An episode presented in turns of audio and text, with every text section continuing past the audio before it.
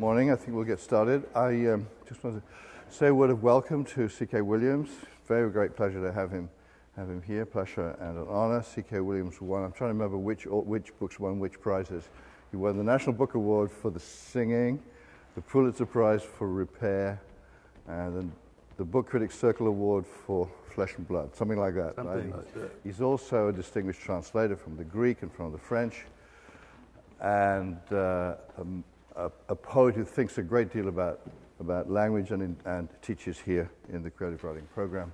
One of America's best known and best, most read uh, poets, and every book, every book is an event, and hearing him read is also an event. So, welcome, Charlie.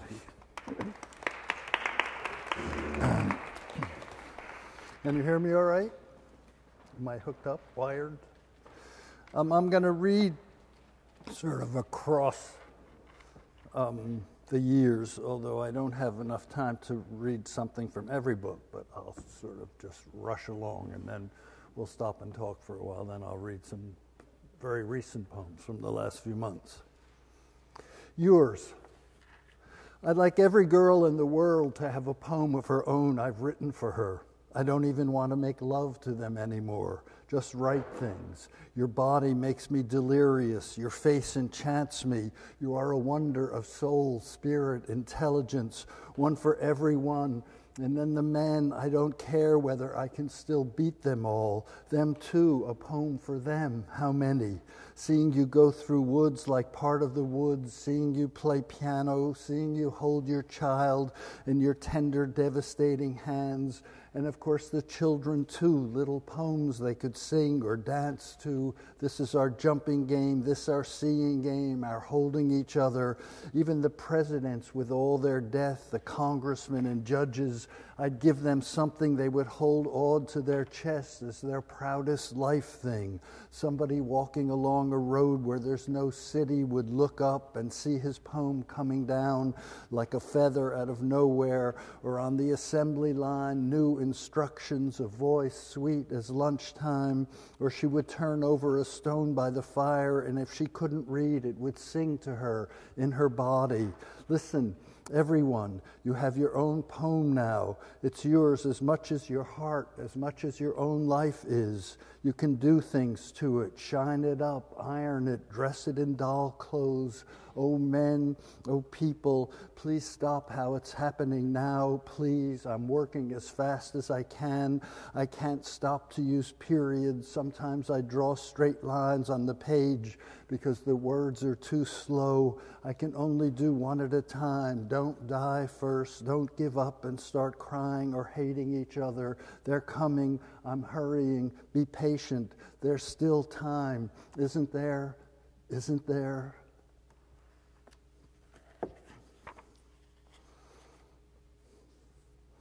Um, I wasn't going to talk about the poems much between poems since we're going to be talking anyway. But this morning, when I was looking at that, I remembered the conditions under which I wrote it, and I thought it was rather interesting that uh, I had met a young woman in a bar the night before, and we had a very quick romance. and the next morning, I got up and I thought, I don't have to make love to them all anymore. And, then, uh, and the poem came. Usually my poems take years, but that one took about half an hour. This one took years. The dog. Except for the dog that she wouldn't have him put away, wouldn't let him die, I'd have liked her. She was handsome, busty, chunky, early middle aged, very black, with a stiff, exotic dignity that flurried up in me a mix of warmth and sexual apprehension, neither of which, to tell the truth, I tried very hard to nail down. She was that much older, and in those days there was still the race thing. This was just at the time of civil rights. The neighborhood I was living in was mixed. In the narrow streets, the tiny three floored houses they called Father, Son, Holy Ghosts, which had been servants' quarters first, workers' tenements, then slums, still were, but enclaves of us, beatniks and young artists, squatted there, and commerce between everyone was fairly easy. Her dog, a grinning mongrel, rib and knob, gristle and grizzle, wasn't terribly offensive. The trouble was that he was ill, or the trouble more exactly was that I had to know about it. She used to walk him on a lot I overlooked. He must have had a tumor or a blockage of some sort, because every time he moved his bowels, he shrieked a chilling, almost human scream of anguish. It nearly always caught me unawares, but even when I'd see them first, it wasn't better. The limp leash coiled in her hand, the woman would be profiled to the dog, staring into the distance, apparently oblivious, with those breasts of hers like stone, while he, not a step away, laboring, trying to eject the feeble, mucus coated, blood flecked chains that finally spurted from him, would set himself on tiptoe and hump into a question mark, one quivering back leg grotesquely lifted. Every other moment he turned his head as though he wanted her to no avail to look at him. Then his eyes would dim and he'd drive his wounded anus in the dirt keening uncontrollably, lurching forward in a hideous electric dance as though someone were at him with a club. When at last he'd finish, she'd wipe him with a tissue like a child. He'd lick her hand. It was horrifying. I was always going to call the police. Once I actually went out to chastise her. Didn't she know how selfish she was, how the animal was suffering? She scared me off, though. She was older than I'd thought, for one thing. Her flesh was loosening, pouches of fat beneath the eyes, and poorer, too, shabby, tarnished. I imagined smelling something faintly acrid as I passed. Had I ever really mooned for such a creature? I slunk around the block, chagrined, abashed. I don't recall them too long after that. Maybe the dog died. Maybe I was just less sensitive. Maybe one year when the cold came and I closed my windows, I forgot them. Then I moved. Everything was complicated now. So many tensions, so much bothersome self consciousness. Anyway, those back streets, especially in bad weather when the ginkgos lost their leaves, were bleak. It's restored there now. Ivy, pointed brick, garden walls with broken bottles mortared on them, but you'd get sick and tired then. The rubbish in the gutter, the general sense of dereliction. Also, I'd found a girl to be in love with. All we wanted was to live together, so we did. It's interesting to read that because it's a poem about racial relations. Um, well, it's too much to explain, but it's very interesting to think how it's changed since last week. Yep. Now we're hopping ahead to another book Elms. All morning, the tree men have been taking down the stricken elms skirting the broad sidewalks.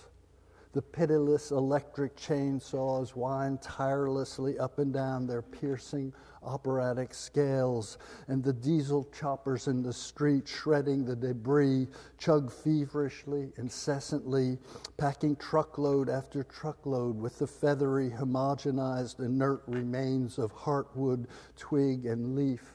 And soon the block is stripped. It is though illusions of reality were stripped the rows of naked facing buildings stare and think their devigations more urgent than they were. The winds of time, they think, the mystery charged with fearful clarity, the winds of time. All afternoon on to the unhealing evening, minds racing, insolent, unconscionable, the winds of time. I'll read a poem that I hadn't planned to. I realize um, much of my tenderness toward the earth seems to revolve around trees. Um, and I'll read another one. It seems as though well, I live in France some of the year, and we had a terrific windstorm about 15 years ago in France and England, actually. And it just tore down forests of trees, and it was something that had never been seen before. And I wondered whether um, we have made a, a climate for our planet that doesn't fit the planet, or not the planet that we knew. And this poem was written um, around that time. It's called Storm. There's a reference in the end to the prophecy's promise, and those are some prophecies from India, one of the Indian religions. Storm. Another burst of the interminable, intermittently torrential dark afternoon downpour, and the dozens of tirelessly garrulous courtyard sparrows stop hectoring each other and rush to park unto a length of cornice endearingly soiled with decades of wing grease. The worst summer in memory, thermal inversion, smog, swelter, intimations of global warming. Though the plane trees still thrust forth buds as though innocent April were just blooming, last week's tentative pre green leaflings are already woefully charred with heat and pollution thunder far off, benign, then closer slashes of lightning, a massive concussive unscrolling, an answering tremor in the breast, the exultation at sharing a planet with this, then sorrow that we really might strip it of all but the bare wounded rock lumbering down its rote rail a denser veil of clouds now, another darkening downlash. The wind rises, the sparrows scatter, the leaves quake, and oh, I throw myself this way, the trees say, then that way. I tremble, I moan, and still you don't understand the absence I'll be in the void of unredeemable time. Twelve suns the prophecies promise Twelve vast suns of purification will mount the horizon to scorch, sear, burn away. Then twelve cosmic cycles of rain, no tree left, no bird song, only the vigilant acid waves vindictively scouring themselves again and again on no shore. Imagine then the emergence, oh, this way, the, the sky streaked Oh, that way, with miraculous brightness. Imagine us beginning again, timid and tender, with a million years more this time to evolve, an epoch more on all fours, stricken with shame and repentance before we fire our forges.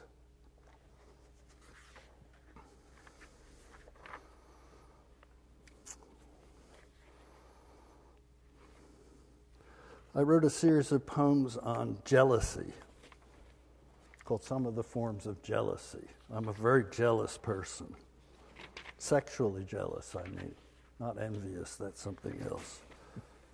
And I, some, I sometimes used to, anyway, drive my wife crazy with my jealousy. Fortunately, she's very jealous too. so she understands. But I wrote this sequence of 14 poems trying to cure myself of jealousy. Poetry has many functions, but one of them is not to cure yourself of jealousy. the question. The middle of the night, she's wide awake, carefully lying as far away as she can from him. He turns in his sleep, and she can sense him realizing she's not in the place she usually is. Then his sleep begins to change. He pulls himself closer. His arm comes comfortably around her. Are you awake? She says. Then, afraid that he might think she's asking him for sex, she hurries on. I want to know something. Last summer in Cleveland, did you have someone else? She'd almost said, she was going to say, Did you have a lover? But she'd caught herself.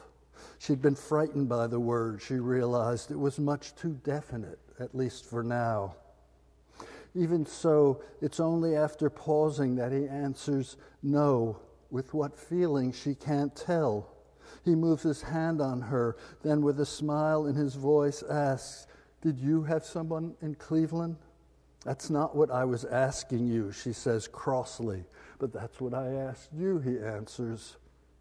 She's supposed to be content now the old story. She knows that she's supposed to be relieved, but she's not relieved. Her tension hasn't eased the slightest bit, which doesn't surprise her. She's so confused that she can't really even say now if she wants to believe him or not.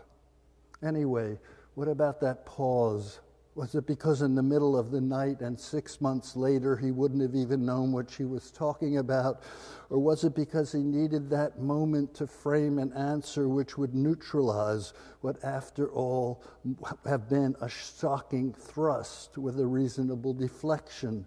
In this case, is humor, a laugh that's like a lie and is. When could I have found the time, he might have said, or who in Cleveland could I love? Or in that so brief instant, might he have been finding a way to stay in the realm of truth, as she knew he'd surely want to, given how self righteously he esteemed his ethical integrities? It comes to her with a start that what she most deeply and painfully suspects him of is a renunciation. She knows that she he has no one now. She thinks she knows there's been no contact from Cleveland, but she still believes that there'd been something then. And if it was as important as she thinks, it wouldn't be so easily forgotten. It would still be with him somewhere as a sad regret, perhaps a precious memory, but with that word renunciation hooked to it like a price tag. Maybe that was what so rankled her, that she might have been the object of his charity, his goodness. That would be too much, that he would have wronged her, then sacrificed himself for her. Yes, lover, she should have said it. Lover, lover, should have made him try to disavow it. She listens to his breathing. He's asleep again, or as he taught himself to feign that too. No, Last summer in Cleveland, I didn't have a lover. I have never been to Cleveland. I love you. There is no Cleveland. I adore you. And as you'll remember, there was no last summer. The world last summer didn't yet exist.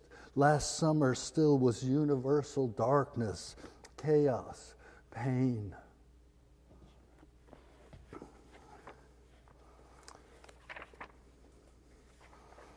Um, a different tone. This is a poem that um, I have a special attachment to, strangely enough, because several people have read it at funerals, once in French, once in English. It's called Garden. It's part of a sequence, but it stands by itself. A garden I usually never would visit. Oaks, roses, the scent of roses I usually wouldn't remark but do now, in a moment for no reason suddenly unlike any other, numinous, limpid, abundant, whose serenity lifts and enfolds me as a swirl of breeze lifts the leaves and enfolds them. Nothing ever like this, not even love. There, there's no need to measure, no need to compare, for once not to be waiting to be in the world as time moves through and across me, to exult in this fragrant light given to me, in this flow of warmth given to me and the world. Then, on me, my hand beside me on the bench, something I thought somebody else's hand alighted. I flinched it off and saw sorrow, a warbler, gray, black, yellow, in flight already away. It stopped near me in a shrub, though, and waited as though unstartled, as though unafraid, as though to tell me my reflex of fear was no failure, that if I believed I had lost something, I was wrong, because nothing can be lost of the self of a lifetime of bringing forth selves. Then it was gone its branch springing back empty. Still oak, though, still rose, still world.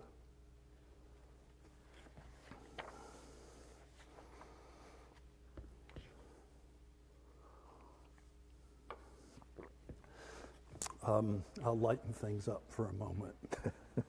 this is called gas. Wouldn't it be nice, I think, when the blue haired lady in the doctor's waiting room bends over the magazine table and farts just a little and violently blushes? Wouldn't it be nice if intestinal gas came embodied in visible clouds so she could see that her really quite inoffensive pop had only barely grazed my face before it drifted away? Besides, for this to have happened now is a nice coincidence because not an hour ago, while we were on our walk, my dog was startled by a backfire and jumped straight up like a horse bucking. And that brought back to me the stable I worked on weekends when I was 12, and a splendid piebald stallion who, whenever he was mounted, would buck just like that, though more hugely, of course, enormous, gleaming, resplendent and the woman, her face abashedly buried in her Elle now, reminded me I'd forgotten that not the least part of my awe consisted of the fact that with every jump he took, the horse would powerfully fart, flap, flap, flap, something never mentioned in the dozens of books about horses and their riders I devoured in those days all that savage grandeur, the steely glinting hooves, the eruptions driven from the creature's mighty innards, breath stopped, heart stopped, nostrils madly flared. I didn't know if I wanted to break him or be him. That's my attempted humor. the singing. I was walking home down a hill near our house on a balmy afternoon under the blossoms of the pear trees that go flamboyantly mad here every spring with their burgeoning forth. When a young man turned in from a corner singing, no, it was more of a cadence shouting, most of which I couldn't catch, I thought because the young man was black, speaking black.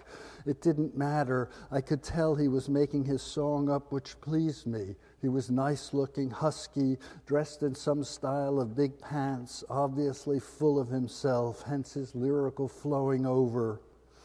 We went along in the same direction, and he noticed me there almost beside him. And big, he shouted, sang, big. And I thought how droll to have my height incorporated in his song. So I smiled, but the face of the young man showed nothing. He looked, in fact, pointedly away, and his song changed. I'm not a nice person, he chanted. I'm not, I'm not a nice person. No menace was meant, I gathered, no particular threat, but he did want to be certain I knew that if my smile implied I conceived of anything like concord between us, I should forget it. That's all. Nothing else happened. His song became indecipherable to me again. He arrived where he was going, a house where a girl in braids waited for him on the porch. That was all. No one saw, no one heard. All the unasked and unanswered questions were left where they were. It occurred to me to sing back, I'm not a nice person either, but I couldn't come up with a tune. Besides, I wouldn't have meant it nor he have believed it. Both of us knew just where we were in the duet we composed, the equation we made, the conventions to which we were condemned. Sometimes it feels, even when no one is there, that someone, something is watching and listening, someone to rectify, redo, remake. This time again, though, no one saw nor heard, no one was there. I'll read one more called Cassandra, Iraq. Um, it actually grew out of this kind of meeting with questions from students. And I forget how we were talking, how it came up, but I was talking to them about how um, when you're young, um, it's very important for you to be right, that you'll stay up all night arguing with your friends to prove that you're right and that when you get older, sometimes being right, in fact, makes you rather sad. And this poem grew out of that. And Cassandra, of course, was the Greek prophetess at Troy, who, who, who, uh, the Trojan prophetess, who um, foresaw the fall of Troy, but when she spoke, people couldn't understand her. They thought they heard birds singing. She then is ended up uh, kidnapped and brought to Agamemnon's palace, where she's murdered by Clytemnestra. Cassandra, Iraq. She's magnificent as we imagine women must be, who foresee and foretell and are right and disdain. This is the difference between us who are like her in having been right and disdained, and us as we are. Because we, in our foreseeings, our having been right, are repulsive to ourselves, fat and immobile like toads. Not toads in the garden, who after all are what they are, but toads in the tail of death, in the desert of sludge. In this tale of lies, of treachery, of superfluous dead, were there ever so many who were right and disdained, with no notion what to do next? If we were true seers, as prescient as she, as frenzied, we'd know what to do next. We'd twitter as she did, like birds. We'd warble, we'd trill. But what would it be really to twitter, to warble, to trill? Is it e, e, e, like having a child? Is it ah, ah, ah, like a wound? Or is it inside, like a blow, silent to everyone but yourself? Yes, inside I remember. Oh, oh, oh.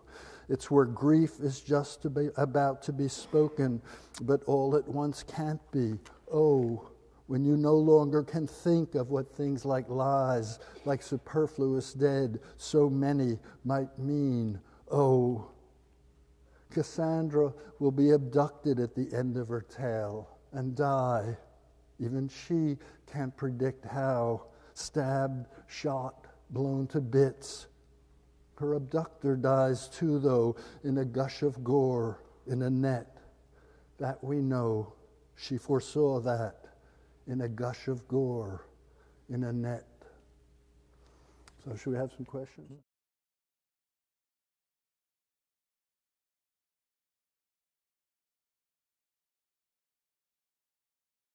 I teach a translation workshop, and we spend approximately 12 weeks talking about different takes on translation.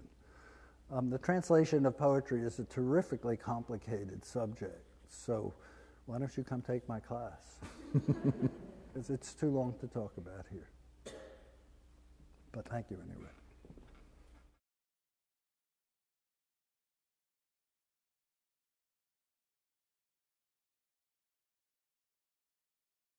Um, the balance is long, mostly long, with a very few pretty short. Um, um, short for me is probably a month. Long, I have one poem that re- literally took 20 years before I figured out how to do it. A poem in there called King about Martin Luther King. Um, the, um, for me, writing a poem isn't an event, it's a process.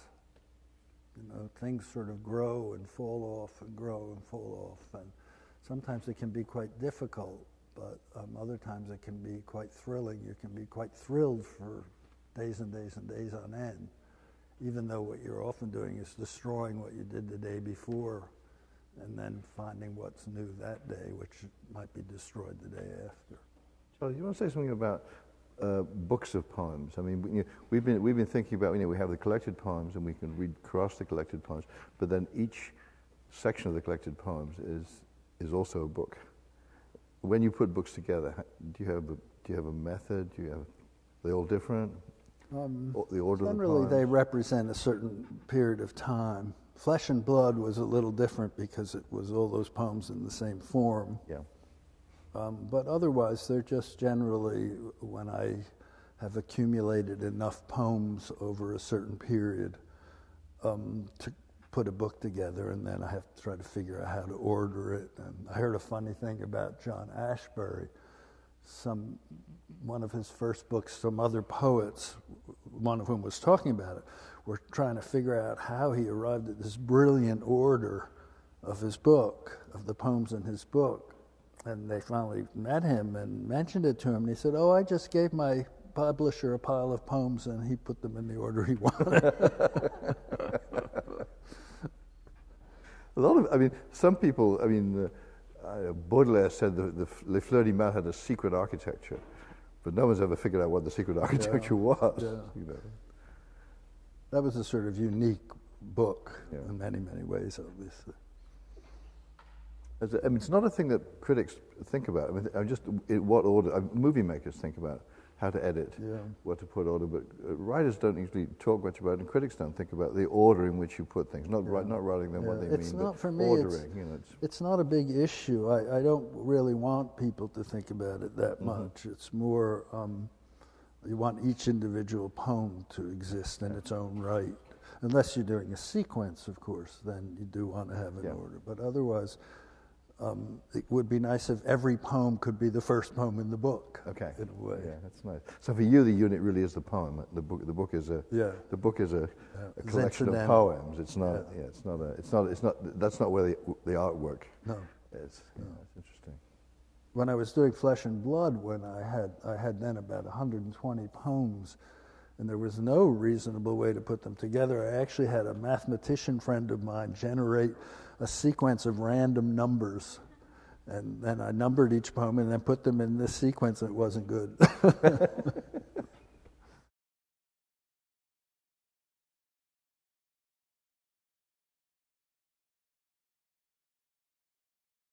What makes me think that I've written a good poem? Um, because I haven't thrown it in the garbage. if I haven't thrown it away or put it back into a file, I think it's good. Um, how I first got started writing, I have many stories about it. The truth is, I don't know. right at the end of my last required English course in college, I found myself writing a poem. And I thought, well, this is pretty neat. And then, against all reasonable um, objections, I decided I was going to be a poet. I knew very little about it, and but I just found that the I loved the act. It was really something amazing, and that's how I got started. How did you come ac- uh, on the long line, which you- became very well known at one point for the, Yeah. the poet of the long line? And how did that happen? Well, I, I always had to look at it in retrospect. It happened sort of. Um, it happened just I was sort of taking notes for a poem rather than writing a poem, and they were in these long. They weren't so much I thought long lines. They were in these long, un, longer units of thought. Oh. And I wrote one, and then I wrote another, and uh, I really didn't think that much about them. And I had a poetry reading to give, and I brought them along. I don't know why. And I started reading one aloud, and I just realized that this was what I'd been looking for. And then over the years, as people have asked me, how did I happen to do it, um, there came up many different reasons. And the, the main one was that I felt as though um, I'd been leaving too much of myself and the world out in the poems that I was writing, that they were like little codes I was sending, and you had to sort of know the system of decoding. And this way I could write poems that were more just sounded like someone thinking. And so when, when it sounds as though someone's thinking or living, then I could put more in and more of the details and more of the things the way I actually lived, mm. rather than this special way of sitting down and writing. So the feeling that the feeling that it, you, it was still sort of at the note level in a way is part of the poem. You know, you're still Part, sort of, yeah. Like Yeah. notations You from could the keep word. more of You your notebook more- in it. Yeah, yeah. It's very interesting. It's very unusual, I think. For, I mean, poetry usually works the opposite way, towards the code and the compression. Mm-hmm. It's very interesting.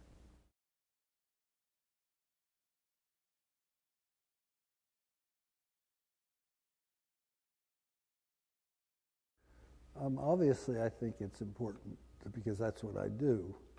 But there are other kinds of poetry that don't do it at all. Um, the House of Poetry is very large, and a lot of poetry is really this the equivalent of someone singing. It's someone uh, like Mozart.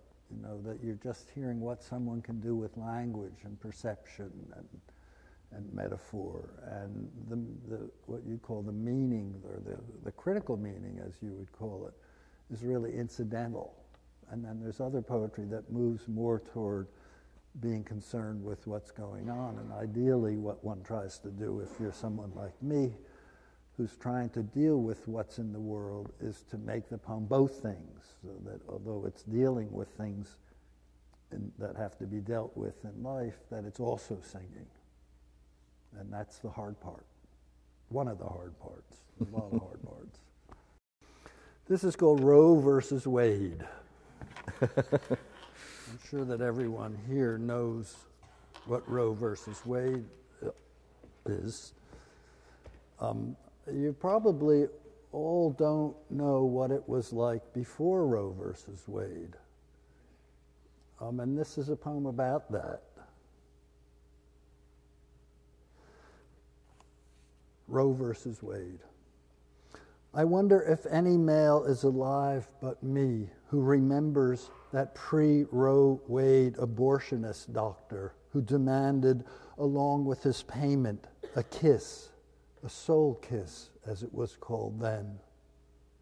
And isn't that what you felt those astounding first times her tongue slid warm and wet and alive onto yours, that something you might call your soul had been revealed? It was another thing with that back street lech for a woman, a girl. The one who told me had been barely 18. She shuddered just to remember in rage or terror. I was glad not to have had to have been there. This was years after. We were in bed. We'd made love. So lithe she was, with such ardor, worked me in deeper. I only found out later from friends that after that one, she'd had another adventure in a hotel in New York. Someone with a coat hanger she'd been told was a midwife. Hemorrhage, infection, and she was left sterile. As many times as we were together, she never told me, nor told me either, that she was on dope every day Every minute I'd been with her, she was high or half high. That was the sexual revolution, I suppose, to screw a person, even love them a little, and know nothing about them at all. I just finished that a few days ago. It was hard to write. In fact, excuse me, I left out a word and I want to put it in there before I forget.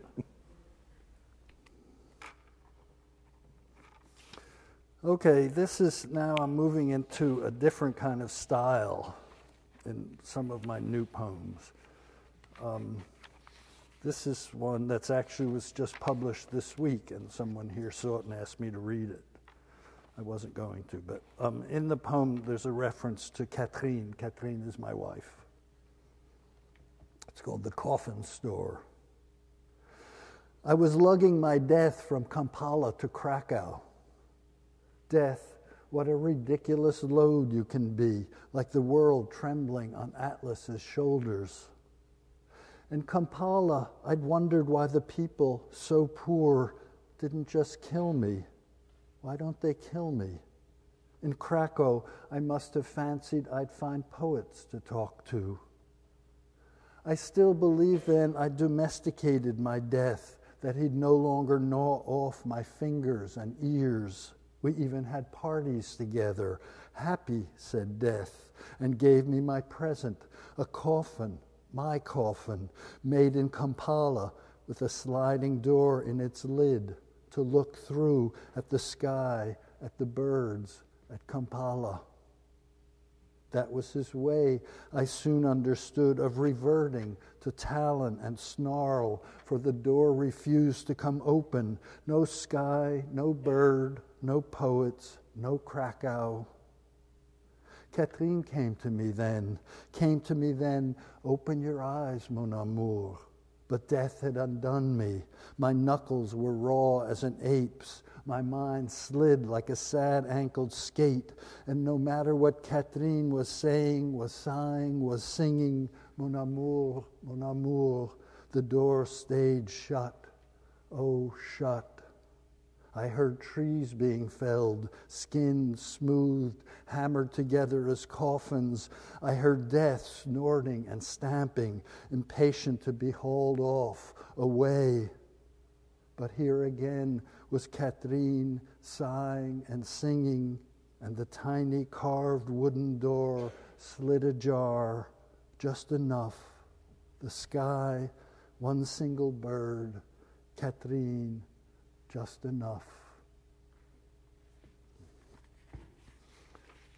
Um, this is called Wait. I'm trying to, in the poems I've been writing recently, this group, I've been using more of the sound of language, um, more resolutely, I guess. Wait chop, hack, slash, chop, hack, slash, cleaver, boning knife, axe. Not even the clumsiest clod of a butcher could do this so crudely. Time, as do you, dismember me, render me, leave me slop in a pail, one part of my body a hundred years old, one not even there anymore, another still riven, riven with idiot vigor, voracious as the youth I was, for whom everything was always going too slowly, too slowly. It was me then who chopped, slashed through you, across you, relished you, gorged on you, slugged your invisible liquor down raw. Now you're polluted, pulse, clock, calendar taint you, befoul you. You suck at me, pull at me, barbed wire knots of memory tear me. My heart hangs inert, a tag end of tissue, firing, misfiring, trying to heave itself back to its other way with you. But was there re- but was there ever really any other way with you when I ran as though for my life wasn't I fleeing from you or for you? Wasn't I frightened you'd fray, leaving me nothing but shreds? Art I still when I snatch at one of your moments and clutch it, a pebble, a planet? Isn't it wearing away in my hand as though I, not you, were the ocean of acid, the corrosive in which I dissolve? Wait, though Wait, I should tell you too how happy I am, how I love it so much, all of it, chopping and slashing and all. Please know I love especially you, how every morning you turn over the languorous earth, for how would she know otherwise how to do dawn, to do dusk, when all she hears from her speech creatures is wait? We, whose anguished wish is that our last word not be weight. And for just one little more, um, or not.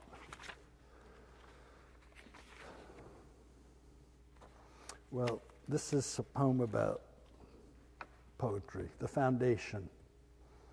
Watch me, I'm running. Watch me, I'm dancing. I'm air. The building I used to live in has been razed, and I'm skipping, hopping, two footedly leaping across the blocks, bricks, slabs of concrete, plaster, and other unnameable junk. Or nameable, really, if you look at the wreckage closely.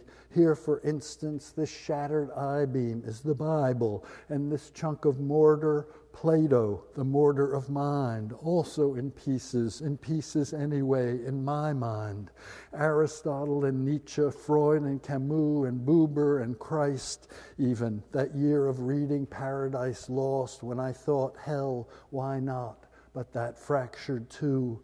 Kierkegaard, Hegel, and Kant, and Goffman, and Marx, all heaped in the foundation, and I've sped through so many, so often that now I have it by heart, can run, dance, be air, not think of the spew of intellectual dust I scuffed up when in my barely broken in boots I first clumped through the sanctums of Buddhism, Taoism, Zen, and the Aryaka, Even, whose entire text I typed out. My God, why? I didn't care. I just kept bumping my head on the lintels Einstein, the Gnostics, Kabbalah, Saint this and Saint that. Watch me again now because I'm not alone in my dancing, my being air. I'm with my poets, my Rilke, my Yeats. We're leaping together through the debris, a jumble of rack, but my Keats floats across it. My Herbert and Donne, my Kinnell, my Bishop and Blake are soaring across it. My Frost, Baudelaire, my Dickinson, Lowell and Larkin, and my giants my Whitman, my Shakespeare, my Dante and Homer. They were the steel, though scouring as I was the savants and sages, half the time I hardly knew it. But Vallejo was there all along, and Sidney and Shelley, my Coleridge and Hopkins, there all along with their music, which is why I can twirl through the rubble of everything else the philosophizing and theories, the thesis and ante and sin all I believe must be what meanings were made of, when really it was the singing, the choiring, the cadence, the lull of the vowels, the chromatical consonant clatter. Watch me again. I haven't landed. I'm hovering here over the fragments, the remnants, the splinters and shards. My poets are with me, my soarers, my skimmers, my skaters, aloft on their song in the ruins, their jubilant song of the ruins. Thank you. Fantastic.